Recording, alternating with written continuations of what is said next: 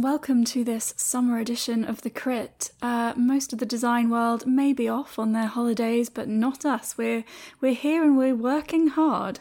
Yes, we're stuck in while all those lucky bees are off on their holidays. It's a real shame. I would like to be on holiday, but alas, we have news to report on. Yes, I do love it though when the uh, the out of office newsletters come in from design studios as they merrily announce that they're off to the beach. Yeah, taking all of July off or all of August off. But we have a journal to make, should say. The next issue of Disegno will be coming out in September, so it's very much noses to the grindstone at the moment. India, if you were to take a holiday, uh, a holiday of the mind, where would you where would you be holidaying? I think it's suddenly become very chic to do a kind of um, ironic, all inclusive holiday. Oh, right. Yeah. I've- what I've Thomas a lot- Cook it. Yeah, where you kind of go and you get like all of your meals included, brightly coloured drinks, um, you know, uh, ridiculous dance lessons and aqua aerobics. Uh, Fri friendships for life with fellow British tourists you never stay in touch with afterwards because you suddenly realise, oh, they were awful. Um, yeah, so so if I had a free week, that's what I would be booking. But I don't think that I'd get out of the country because at the moment it seems like airports, ferries, and Eurostar are all collapsing in upon themselves. We're cut off. We're cut off from the rest of the world. We've finally achieved what we've wanted all along and now we don't like it. Trapped on this hot and sticky island. Well, in the spirit of that, shall we try and make some contact with the outside world? We'll make some uh, bridges of news. Let's use news as a way to understand what else is going on outside of Great Britain. So, the first piece of news we're going to be looking at today was the reports that broke this month that uh, Jony Ive is to end his working relationship with Apple. According to the New York Times, Ive and Apple have agreed to stop working together, uh, terminating the $100 million multi year contract that they'd signed with Ive's Love From design firm. Now, not confirmed yet, but pretty widely reported, so worth reflecting on, I think. And quite major news. Jony Ive and Apple have really been one of the big design success stories of the last few decades. And if this agreement comes to an end, that's going to be the first time since 1992 that Ive hasn't worked for Apple. So potentially a real changing of the guard. It's uh it's kind of been a slow process of decoupling. He he did leave Apple in 2019, but he set up his own studio called Love From, um, and the agreement, as far as I understand it, was that they would continue working together with an exclusivity clause. But you know, there again, there's been no official statements, but reading the rumors and between the lines, um, reports have kind of stated that that Ive was transitioning out of working for Apple even while he was there. He went from being full time to part time. Um, there were reports that he was feeling burnt out, which big mood. Um, and the, Jony doesn't want to work. Jony's tired. you would be burnt out if you'd been working since 1992 to produce some of the most iconic pieces of of technology. There were there's been speculation he was feeling more isolated at the company since Steve Jobs passed away, um, and the the Apple direction has um, really kind of significantly changed. You might not be able to notice it from its branding, which has stayed relatively consistent. But Tim Cook has now been focusing far more on on operations, on a more kind of technocratic mode of operation. Um, so, but you know, perhaps this new system isn't really working out for Ive. Yeah, I think that's true. Uh, Steve Jobs was a big design guy. He was someone who put a huge amount of faith on that and really pushed Ive and saw design as central to Apple. What built it up? Like you say, uh, Tim Cook, at least if you believe the reports, and he challenges some of these, nah, not so much a design guy. Less interested in that. He likes uh, making things run smoothly. Producing laptops on time and to cost. So, like you say, I think he's he's probably it's fair to say, say been less personally involved in the design team at Apple.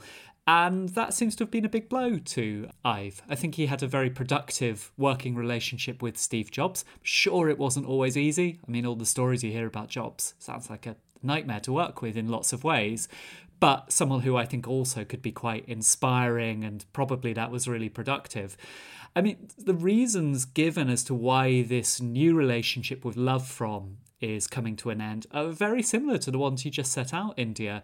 So apparently, some Apple executives have been questioning how much money they were paying to Ive and Love from that 100 million contract suddenly coming under scrutiny. And again, maybe that's a sign of a company that doesn't quite have the faith in design as it once did. I think the other side is Ive seems a little bit fed up from it. You mentioned he had an exclusivity contract. Um, that's prevented him from taking certain other clients. You know, if there's anyone who might be seen as a competitor to Apple, Jony Ive almost certainly can't go and work for them, design hardware for them. I think one of the big things is Apple doesn't necessarily produce that much new hardware anymore, at least in terms of new product categories, anyway. I mean, India, when we discussed this before, you uh, you challenged me on this, right? You pointed out the uh, earbuds. Yes, because you said they'd done nothing new, but then we have the AirPod Maxes, which um, I didn't come across due to the normal uh, channels of you know Apple leaks or the the famous once a year launches, but actually through celebrity paparazzi photos oh. of um, you know your Hadids and the like wandering around with these around their neck, and I think they kind of look like a sci-fi dystopian version of air traffic controller headphones. Have yeah. you seen them? They're kind of massive. They look like you've got two Apple mice like strapped to your ears. Um, I mean, they are also prohibitively expensive, something like over 500 quid, I think, for a oh, pair wow, of headphones. Okay. Um, mm, and I think it's kind of ironic after they forced us all to switch to wireless earbuds that fall out of your ears at every possible opportunity and now now they're getting everyone back into the retro over the ear headphones. sneaky afflers but I, th- I think okay a couple of newish product categories but for certainly they've moved a little bit from their heyday where they were developing these new categories like tablets the iphone all the time which uh, must have been an amazing time to work there as an industrial designer yeah, they're just riffing off the theme now. And with these accessory changes, they're part of what I would say is this grander program to kind of keep people within the closed Apple system. You know, once you buy one Apple loop. product, you're tied in. but you are. You you have to subscribe to Apple Music, you have to download all of your apps from the App Store.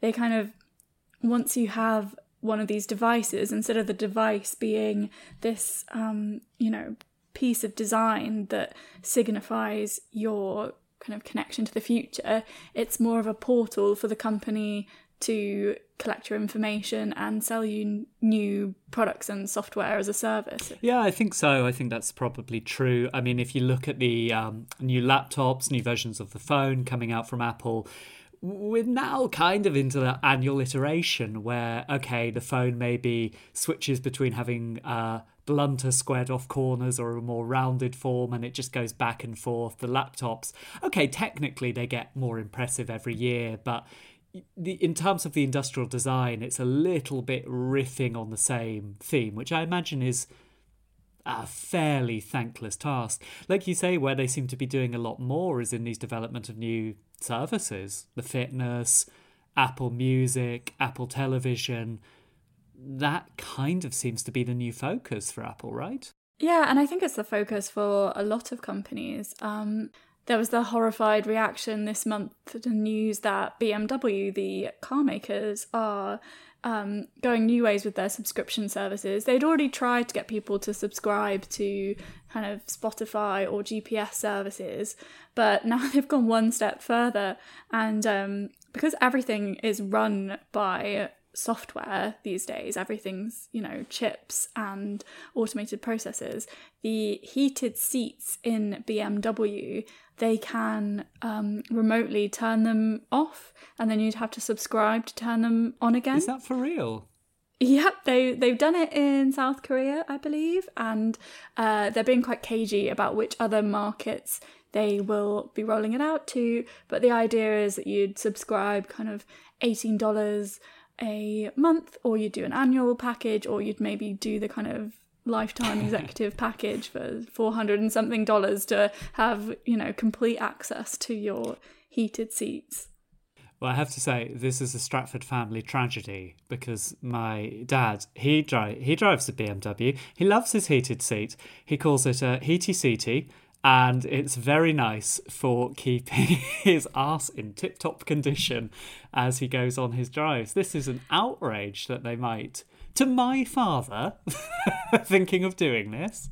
It's disgusting. Um, but yeah, I think you make a really good point that it must be quite boring for designers because, you know, Jony Ive was there for the heyday of Apple back when they did all sorts of wild and exciting things. I vividly remember going round to my friend's house to play on their on their Mac. It was um, one of those desktops with the translucent, oh, colourful yes. plastic. Yeah, beautiful around it. Yeah, it was like the blue one. Oh my goodness, I was obsessed with it. I feel like they should bring those back because I think there'd be a huge market for that kind of retro. Yeah, cool I think look. it is interesting because if Jony Ive does break off this relationship, I think it does feel like the real end for a particular period in tech design. I mean, he has been so influential in raising design values in consumer electronics. What Apple did with him really did change that landscape quite dramatically, and I think other companies raced to try and um, keep up. And I mean, there've been problems with that too. I think you could speak a little bit about Jony Ive's work and how that fed into planned obsolescence, for instance. But that kind of model he designed of these perfect, intuitive, quite Dieter Rams inflected sealed box units, they really did set the agenda for um, tech in the 2000s. Um, but I think India, like you said, those old ones, the sort of late 90s with the colourful panels, you do think, are the current Apple products aesthetically exciting anymore? They're quite, they've almost become quite corporate, right, in how they look. I, th- I think they're very attractive, they're nice, but we're very, very familiar with that aesthetic. It doesn't set anyone's heart racing. And if you look back at those early iMacs, you think, God, actually, Jony Ive's work there was kind of wild. This was much more unusual. It's really strange to think that there was a tech company putting this stuff out and it was finding a huge, huge market. Yeah, it will be really interesting to see what Jony Ive does next. I mean, he was on the cover of Wallpaper magazine with uh, His Royal Highness Prince Charles. Great pals. Um, he's involved with the yeah with the Terra Carta Design Lab, which seems like a very strange uh, union, but he's designed the logo for it, and they are clearly um, quite simpatico on their. Uh, belief that design should be really addressing the mm. climate crisis. And then what's Apple going to do next? They haven't had a chief design officer since Ive left back in 2019. There's um, Evans Hankey, who's the vice president for industrial design, and then they've got a vice president for user interface design, Alan Dye, I guess I guess there are a few things to say. I think one is we've spoken about oh maybe Apple's not such a, a good gig for a designer anymore. I guess what we what we're saying there is for an industrial designer, right? For someone who's into hardware, because there's lots of interesting design things around systems design and so on, and setting up these services. It's not like design has departed the company or anything like that. I suppose it's just maybe the focus and the focus on newer things is happening in a slightly different area. So interesting, as you say, that they have a vice president for industrial design and a vice president for interface design. I think so many of the debates swirling around tech today, you know, around modularity, around design for disassembly, around customization, those aren't really represented in the physical manifestation of Apple's products. In fact, Apple's products are kind of the opposite in how they look and also in terms of what you can actually do with them. They're super sealed off. It's made very difficult to repair. It's made very difficult to customize. And I know Apple have a few initiatives that are maybe looking to change that a little bit. But at least in terms of contemporary tech debates, and as you say, the metaverse, which has this really wild aesthetic, these really messy, clashing aesthetics often. I don't I don't think Apple as it stands really embodies that in any way. It's it's a much more corporate look, and I mean it's interesting that their stores are designed by Foster and Partners, which if if you're talking about sort of people who really led and pioneered that kind of high tech corporate architecture, which can be great, which can be really nice, but can also be a little bit bland and have issues. They're kind of an embodiment of it, and maybe Apple's products are slightly that way within the tech sphere at the moment. So, I mean, I think let's an amazing legacy for Ive. Sort of incomparable what he did there. It'll be interesting to see what comes next. Tough act to follow.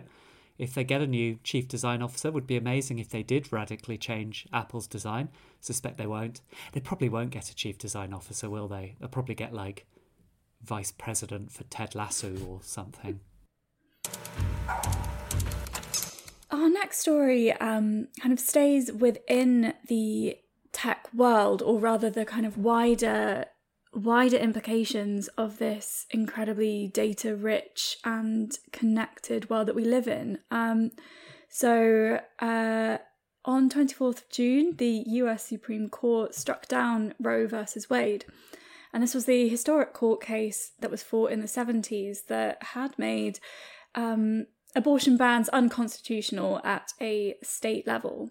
Um, and uh, 13 states had already set up trigger laws, and these went into effect immediately after the ruling. Um, and this had some really horrendous um, implications. It immediately prevented medical practitioners um, legally from providing care. And it's a real tragedy, but also it's not just a kind of going backwards, but a going forwards into this kind of new and monstrous situation where um, people are going to have to navigate accessing, you know, life-saving healthcare in the world of big data. Um, so it's not just kind of the rise of the religious far right, but how how do you safely um, navigate something when everything you do online, every payment you make, every Google search you search, um, could potentially uh, incriminate you? Yeah, I think, like you say, it's a complete tragedy. It's terrifying, uh, awful, awful situation. Um, it's a little bit complicated. I, I, I, dug a little bit into the US Constitution. I'm not going to pretend I'm an expert on it. Otherwise, I'd be off making megabucks as a constitutional lawyer. Uh, you you have the hair to, to do a founding fathers. Um, oh, I could do actually. Yes, yes for for, for listeners who who aren't uh, aware of my hair, it's quite long. But my understanding of it is this right to abortion, uh, which was guaranteed by Roe versus Wade, that was achieved through connecting it to the right to privacy. So a person's right to privacy also gave them the right to an abortion, which was guaranteed by the 14th uh, Amendment.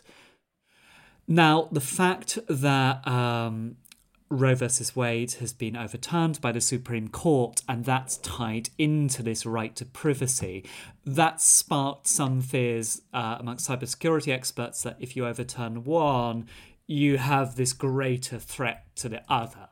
So most of us are carrying around smartphones that's recording all sorts of information through all sorts of different apps all of the time. Uh, I think we all know about the dangers of that. You have your internet search history, what locations you visited. Um, if you use a period tracking app or anything like that, that's more data, more intimate data going into this thing. And the sudden fear is with these law changes at the um, state level, like you said, India, suddenly some people are worried of, oh, well, what if uh, law enforcement starts trying to get technology companies to hand over this data?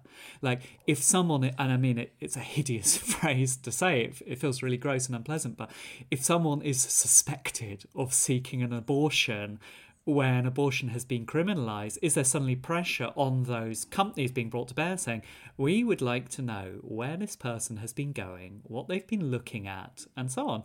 So, your digital payment records, your health tracking apps, these are suddenly potentially hugely incriminating pieces of data. I mean, this is dystopian in all kinds of ways. I think you put it really well, India. This isn't just retrograde and chipping away at rights that ought to be essential. This is pushing us into some quite frightening new terrain. Yeah, you, I mean, you're you're so right. It's that horrible um, kind of word, suspected. But you know, there there are fears that if um, people turn up uh, to emergency rooms seeking care um, for a miscarriage, and um, medical staff suspect that they may have um, tried to induce an abortion, then they could uh, get law enforcement to subpoena all of their all of their digital records. Um, there's also kind of you know fears that um, if law enforcement wanted to be proactive about it, they could actually um, set up kind of dragnet surveillance on people in a certain location searching for information. Um, it's it's really easy to get hold of this information currently. A reporter from Vice um, went to a data broker, um, you know, because data is mm. a commodity. It's not just potential evidence in crimes, um, and they managed to buy the data of people who'd been picked up on geolocation visiting a legal abortion a clinic at a Planned Parenthood, and that was just $160. So, um, you know, it's it's easy to legally acquire this information. And because technology has been so sewn into our lives, it's actually very hard to escape it. I mean, you kind of sit there and you think, okay, if I had to try and access this piece of healthcare that wasn't legal in my state, yeah. how would I do it without using my payment cards? How would I do it without using my smartphone? Um, and I don't think it's because technology companies are this grand evil that have deliberately um, kind of tricked us into giving them everything that could potentially criminalize us, but the motivation of technology companies is to get you really um, dependent on their services. I think, you know, historically they haven't always wanted to comply with law enforcement, but in um, in bringing in all these services, all these tracking um, systems, it it just makes it really difficult now. Um, I, just, I just think it's so ironic. I mean, you go back to Apple again, and do you remember when um, they launched the Apple Health and they forgot to include a period tracker? so, because the you know this is one of like Apple's big things where you can kind of like track all your data. Everyone loves it. Everyone loves tracking their steps and their weight. Um, but uh, they didn't have any women on the team for this, and they didn't include like a, a menstrual health yeah application. You can you can track your push-ups, but oh, menstrual no. Sorry, why would why would we need to do that? Yeah, they've kind of wildly overcorrected now, and apparently you can apparently you can log. Um, you know, if you're if you're a person that can get pregnant, you can now log your basal temperature, um, your cervical mucus quality, which is a horrendous thing to say into a microphone. But um, you know, all of this information that's kind of you, they're you know supposedly to help you track your health, but really to um, help companies market kind of baby buggies at you. It's just so implicit now in your digital life. Um, there's period tracking apps as well. I mean, I haven't used those for years because I thought they mm. were quite sus. But everything that you're encouraged to do to streamline your life and you know the exchange is you give someone a bit of data in return for a kind of smoother existence is now risking criminalizing people. And I don't think there's any precedent really for how the companies that have set up these systems that have designed this mode of living can respond to something like this. Yeah, I mean, there's been some early responses from some of these tech companies, but whether it's getting to the heart of the matter or just kind of twiddling around the edges of it is a debate we can have. So, Apple has said it will cover its employees' expenses if they have to travel out of state for medical care. Say you work in a state in which abortion is criminalized, they would pay for you to travel to another state to have an abortion.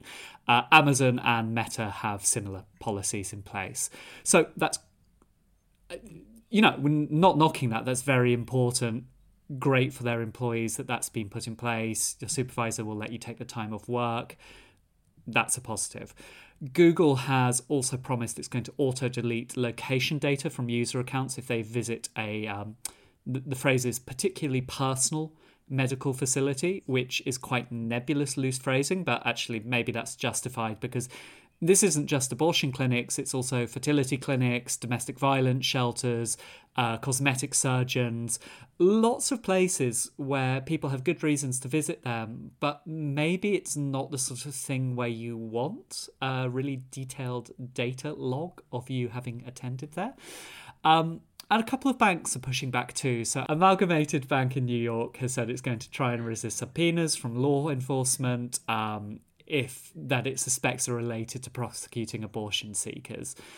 Uh, but simply there's been silence from lots, you know. Uh, as far as I know, apologies to the banks in question if they've since released anything, but JP Morgan or American Express haven't really said anything beyond quite loose commitments to protect their own staff. And again, I think we have an issue where this is all important you know, you need this. It's important to have healthcare provision and to allow your staff to um, receive the treatment that they need. But it's not really getting into that heart of the data issue that you set out, India.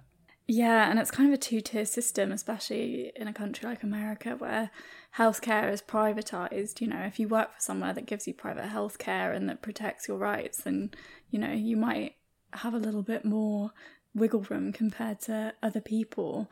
But I think, you know, the unfortunate thing is we'll kind of have to wait and see how it plays out at state level. You know, it, it will have to shake down with, um, you know, individual legal cases, just like Roe versus Wade in the first place, you know, one legal case that changed the course of history.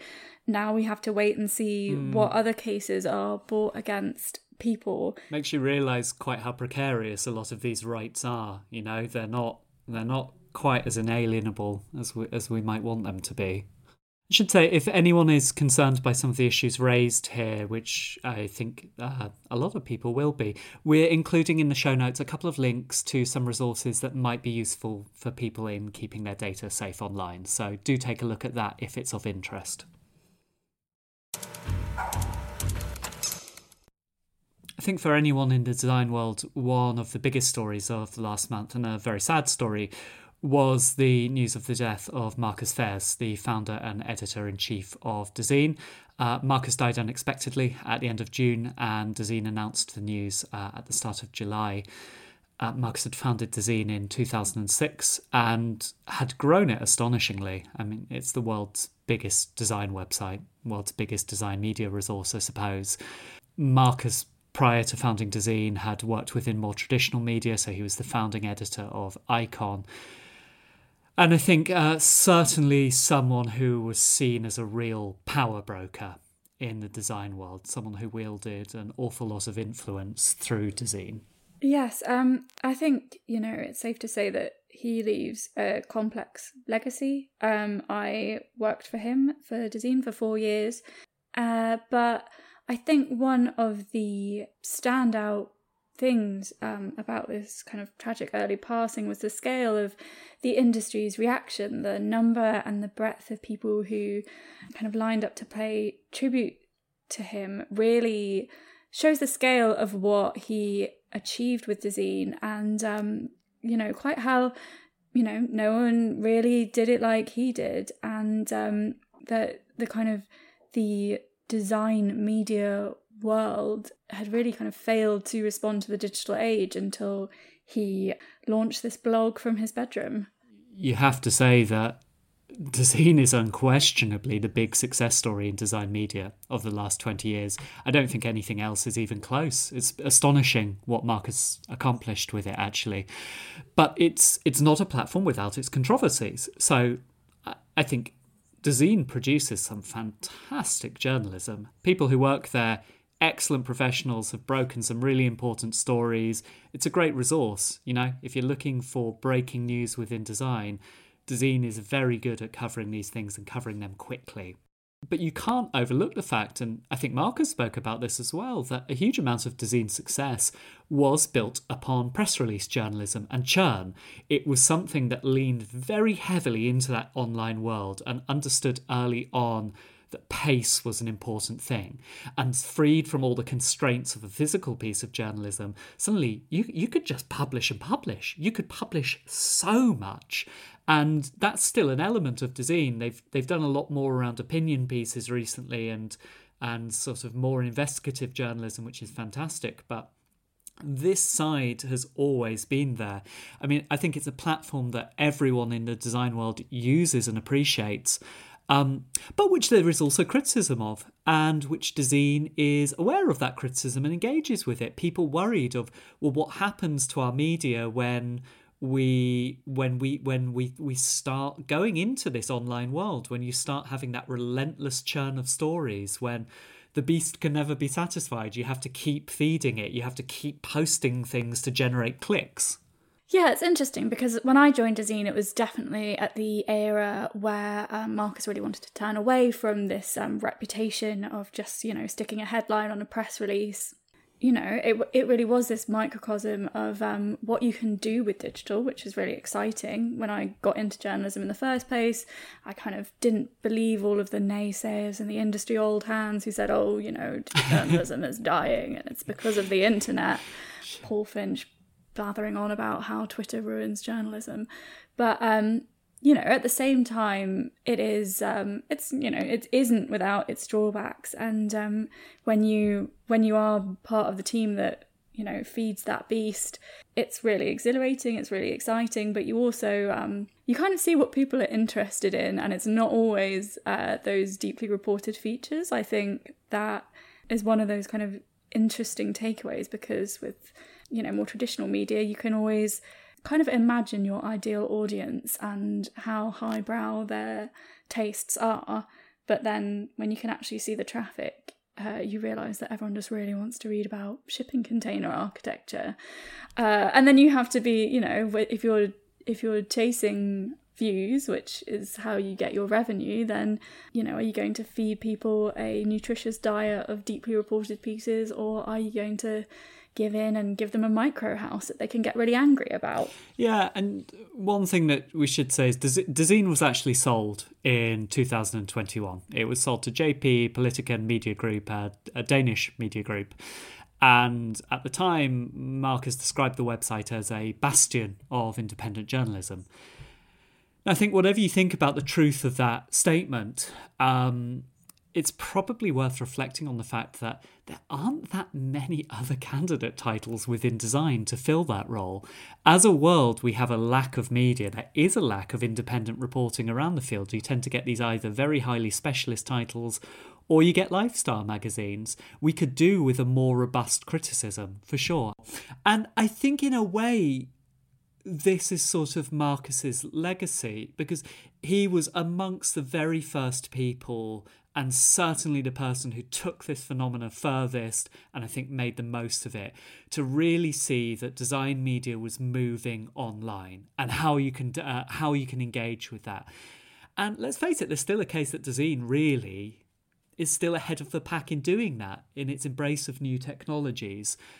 I think within design we know there is kind of a crisis around the reporting of it, around the criticism that circles for the field. And Marcus showed a way forward, and that was very exciting and really interesting.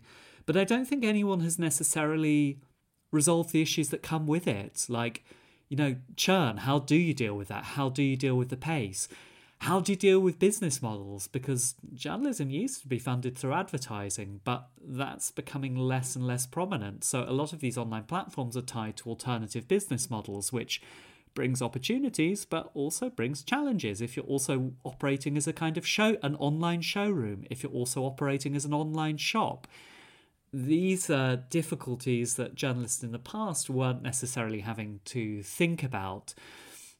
So I, th- I think that's that's kind of at least for me anyway i didn't know him super well but how i'll remember marcus i suppose is someone who pushed forward into that area and has has opened a lot of these debates up and I think it goes without saying all, all our thoughts and feelings are with his family and colleagues at what's an immensely difficult time.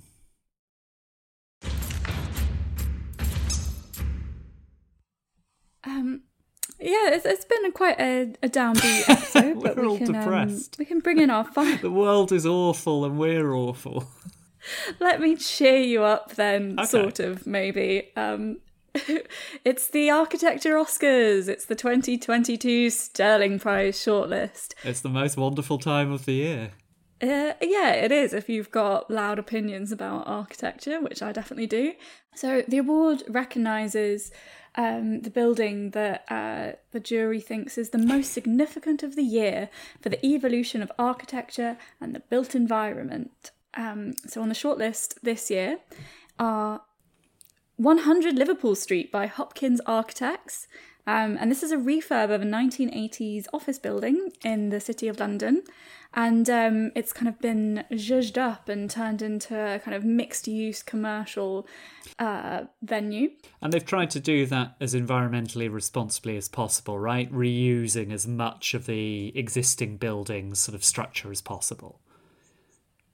Yeah, yeah, and I think um, that you know is laudable um, wherever it takes place. But I think it's particularly significant that um, Hopkins Architects has done this uh, on you know Liverpool Street, which is um, an area that's been uh, you know significantly developed by some very glitzy high-rise office buildings um, that you know are not great for the environment. Um, kind of shockingly, at the moment, there's still a lot of construction going on down there, and um, the FT ran a piece recently where they spoke to developers and were kind of like, "Why are you still building offices there?" And the developers said that um, they felt there was a demand for new and more sustainable buildings. So the idea was that um, because the older buildings are less uh, kind of sustainable in terms of energy efficiency, they'll build some new towers that are more sustainable, even though obviously building the towers is like a massive carbon emissions. Oh, well,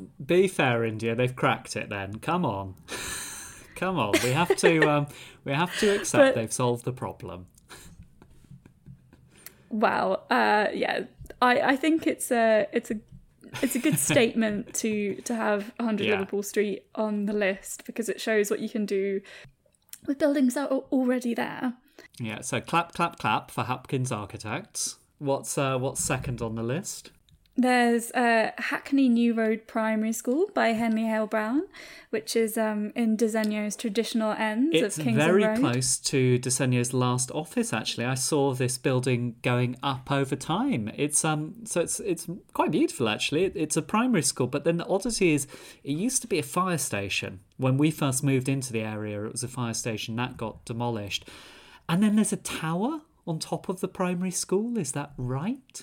I think so. It's kind of part of that wider estate that's got a couple of like Chipperfield towers in it, and it's actually it's all very nice and attractive and done in sort of um, It's very beautifully done, totally. It's just there's this slight oddity of to fund the school, they had to build these kind of uh, luxury residential towers rising out of the school, like one of those funguses that rise out of the brains of ants and make them climb up a uh, a leaf, so so the fungus can get sunlight and thrive. Uh, yeah, I mean, if you want to kind of do the social analysis of these, um, it's it's a very interesting kind of uh, British um, social social policy in a nutshell.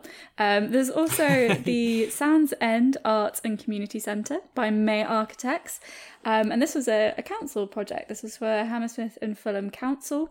It's um, you know a lovely community centre which we definitely uh, need more of.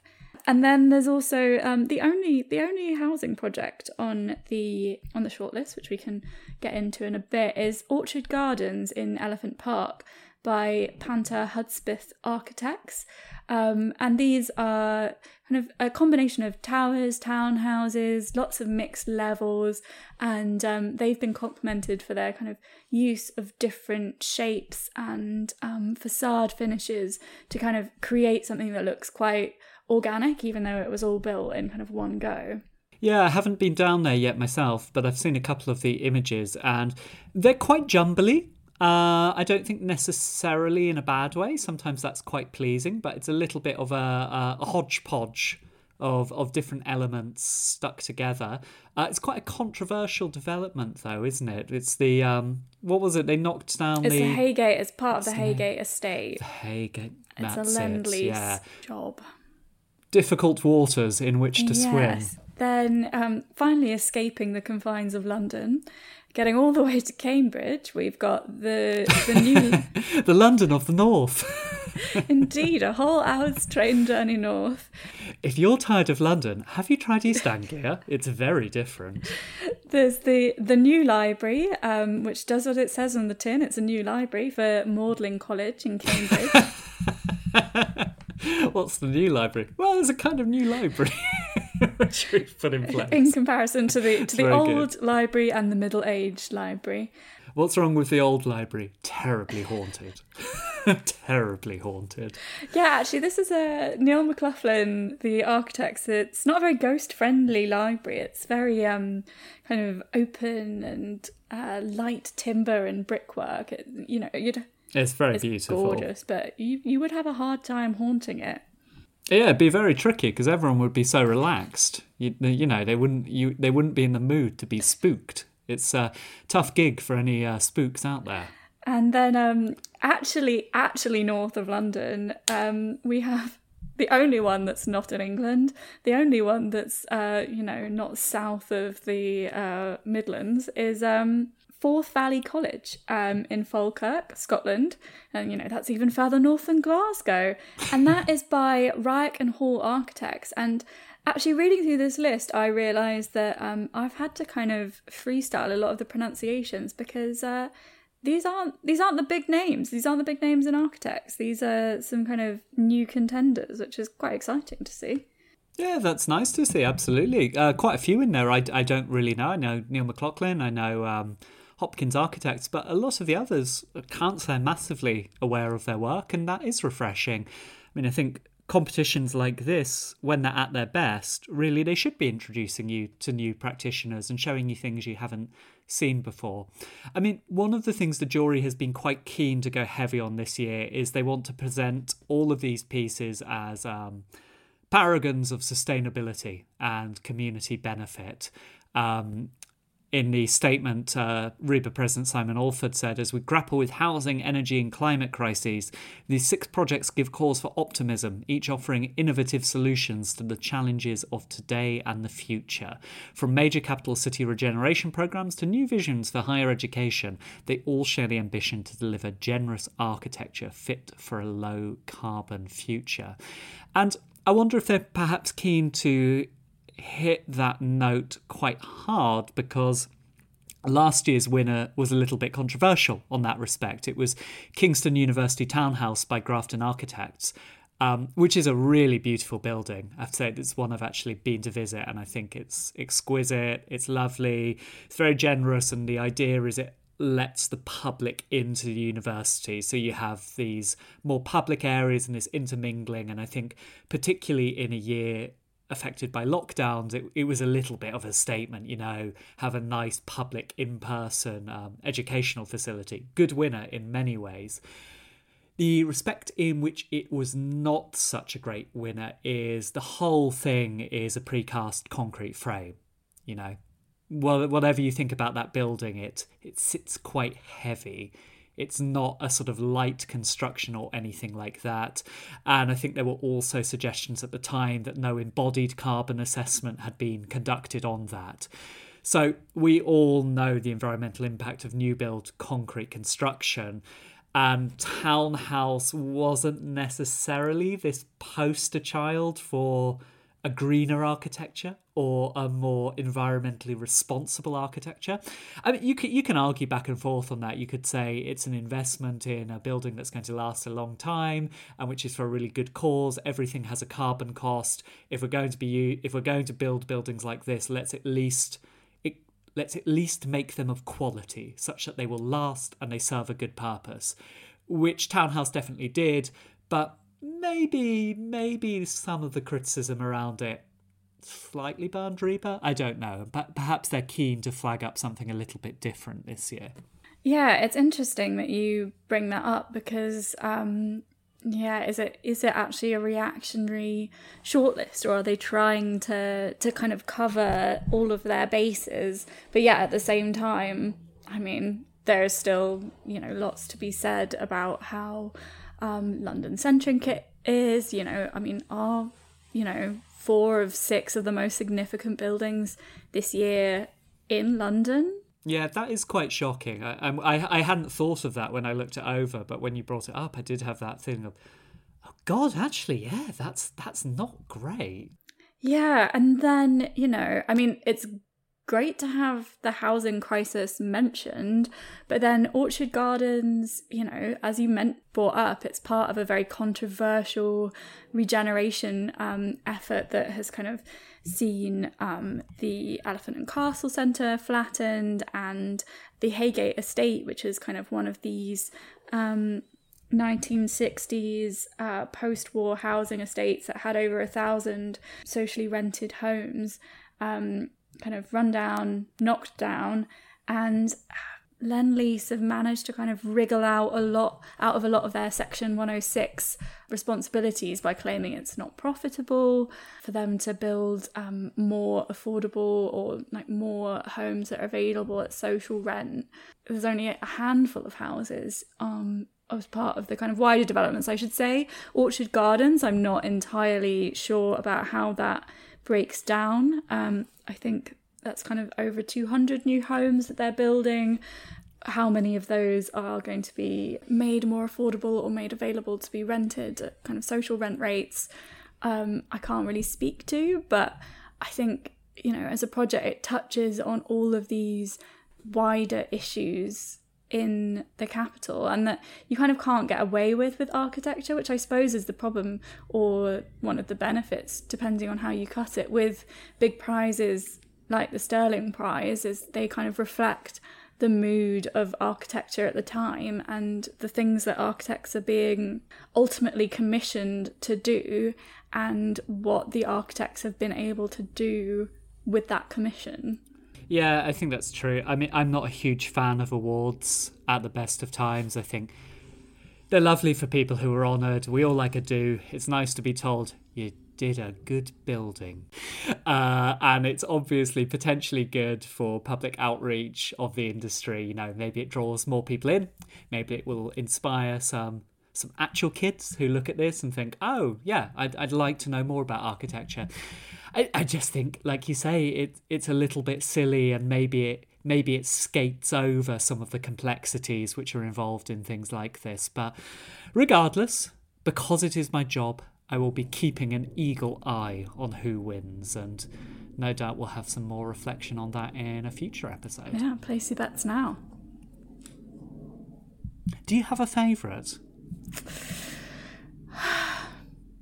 Hmm, this is tricky because I actually do really like the new library. Um, and then I think it's the loveliest, but I think it's a hard sell to argue, you know, that a lovely library in an immensely exclusive, privileged sort of college is really the most significant building in the UK that year yeah i'm like if we if we nationalize the new library if everyone got a new library because i love libraries and it's so shocking to see public libraries um, kind of closing down. So uh, it can win but only if every town gets a new library.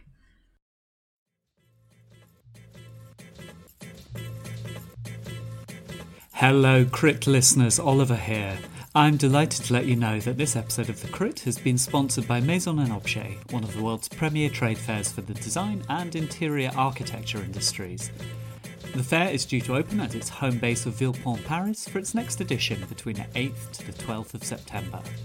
Exploring the theme of metasensible, the fair will focus on projects that respond to the fusion of physical and digital living. So, expect tactile retreats that embrace physical comfort, wrapped up in the aesthetics of virtual experience. In addition to the fair, visitors can also attend Paris Design Week, with nearly 400 places to visit around the city. That runs from the 8th until the 17th of September. Early bird tickets are now available on Maison Objet's website until September the 7th. So be smart, be an early bird. Anyway, if this all sounds thoroughly meta sensible to you, visit www.maison-objet.com to find out more.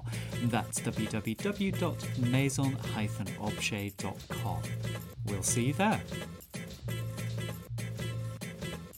So, on to our projects and products section. And this month, we've decided to each pick a recommendation of something we've been interested in exploring. Um, my recommendation, long term listeners will know I'm a fan of video games. I enjoy them very much. And uh, in the last week or so, I've been playing a little bit of Stray by Blue 12 Studio and published by Annapurna Interactive. I am so jealous because I do not currently own a platform that would allow me to play this game. Um, Only available on PS5. and I think you can get it on PC, but I am Apple is getting a lot of airtime in this episode, but I am a Mac gal, and um, I Yeah. I mean I could do some some bootlegging, but um, it's also not available on Switch, which is very upsetting.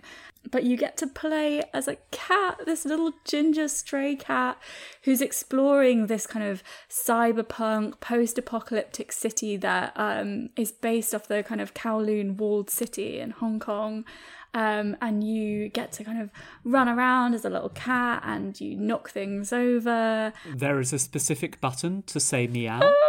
Um, I kind of imagine it's like Untitled Goose Game, but with cats and kind of Elden Ring level graphics. Yeah, absolutely. I think that's the appeal. Um, there is a little bit of a trend for this kind of thing. And I think, first of all, I should say it's really nice to have a game that's non violent and which is exploring some u- unusual subject matter. Games have opened up massively in recent years, but I think the ones we're still most familiar with are first person shooters a lot of the time, like run and gun type stuff. So to have something where the premise of the game is basically just go be a cat, that is quite nice. I think it's also worth connecting with some wider tendencies within design outside of video games too. So this is obviously quite a flippant example because it, you know, it's just a lovely game where you're where you're a wee little ginger lad rushing around causing chaos. Um, but a lot of people within design at the moment have gotten very, very interested in whether design can interact more with other species and in more empathetic ways.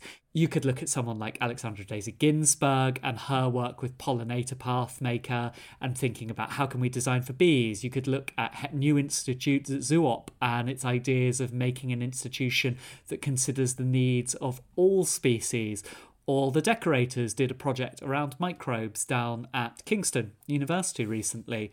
Suddenly, design has really come alive with this idea of we need to start thinking more about other species. What can we do for them? How can we be more sensitive? How can we interact in a healthier, more ecological way? Yeah, and I think that's a really interesting point that you bring up because I think it's also um, on like a smaller scale healthier for developers. This is um, they're an indie developer, right?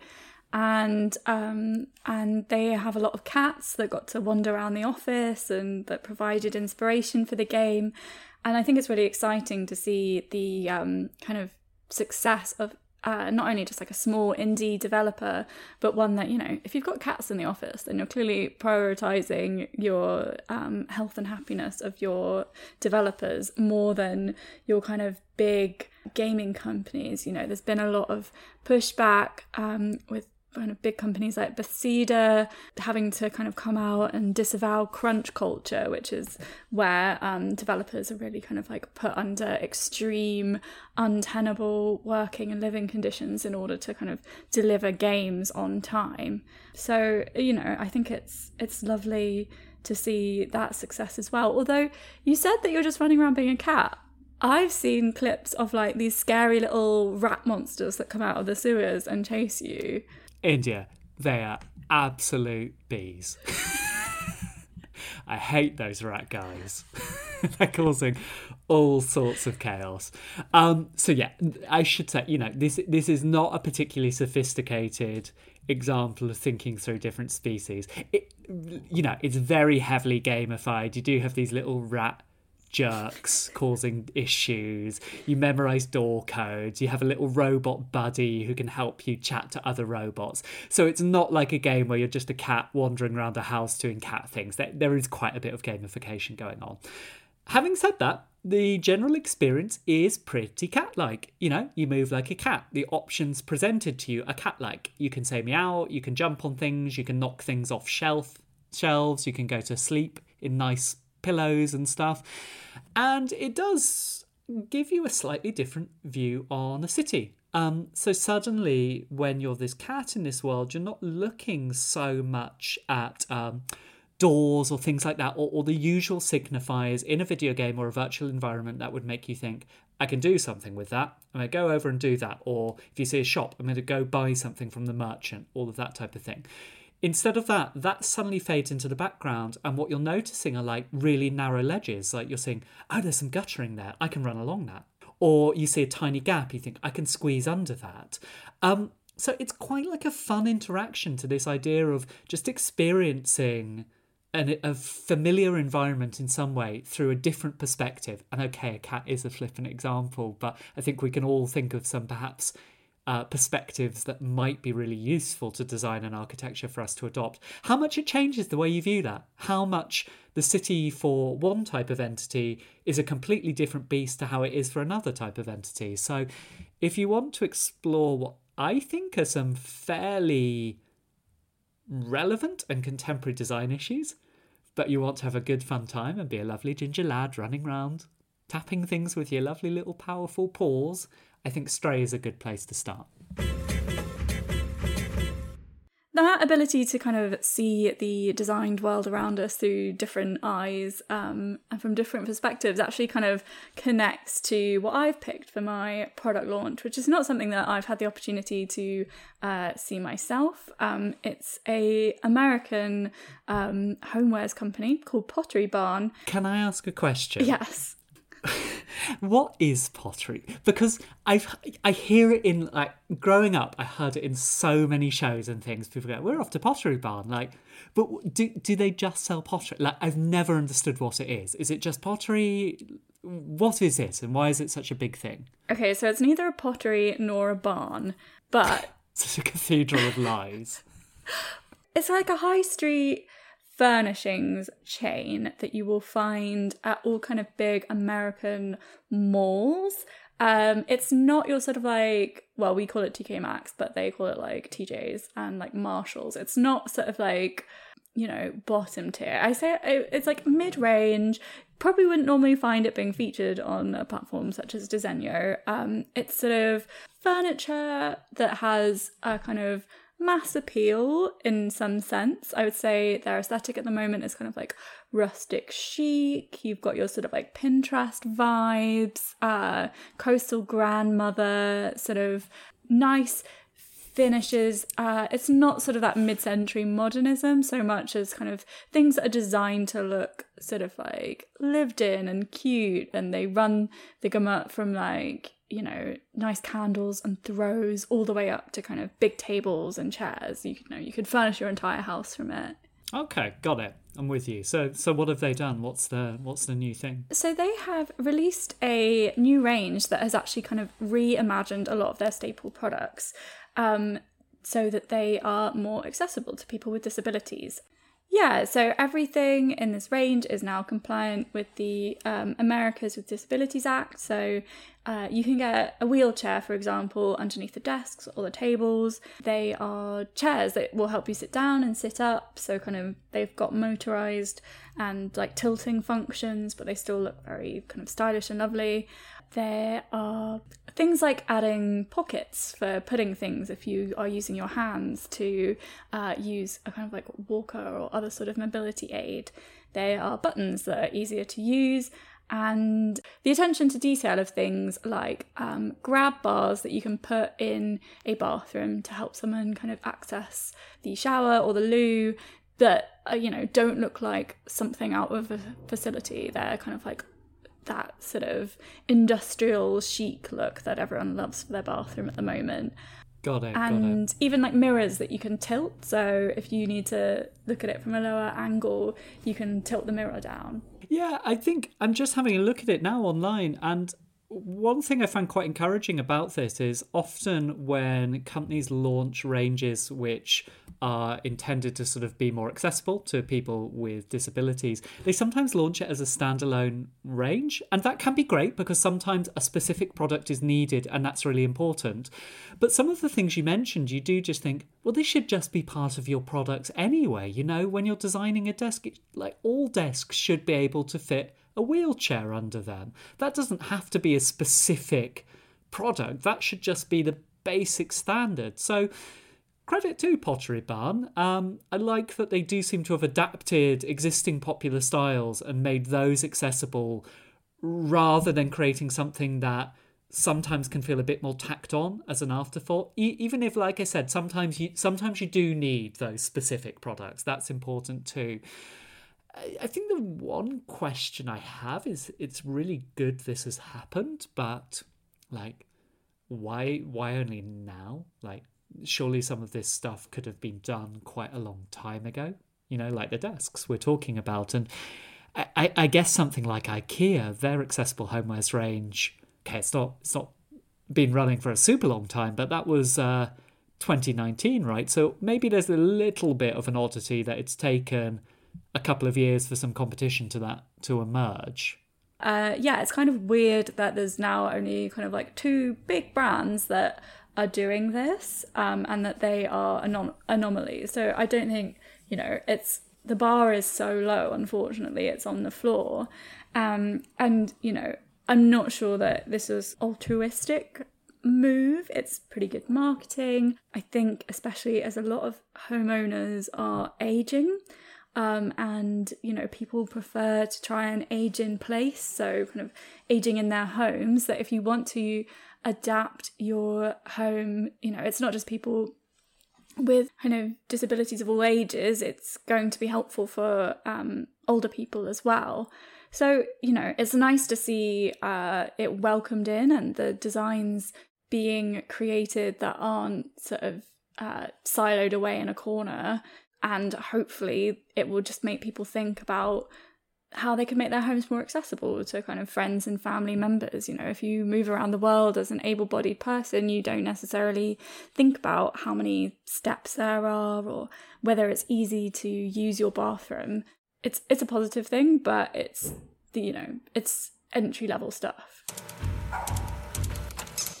Well, that brings us to the end of today's episode, and it's been such a treat being here with you all in your ears. Uh, we're very honoured that you would uh, pop us in there. Yes, whether you know you're replacing your beach read with your beach listening, or whether you're stuck trying to commute, or maybe stuck at an airport looking for something to do, and we're here to soothe you with our uh, alternately hopeful and depressing stories of design. We'll be back next month, but if you would like to stay in touch in the interim, you can drop us an email. We're on the crit at disegnojournal.com and we're also on social media at Disegno Journal. We look forward to hearing from you and we'll be back next time.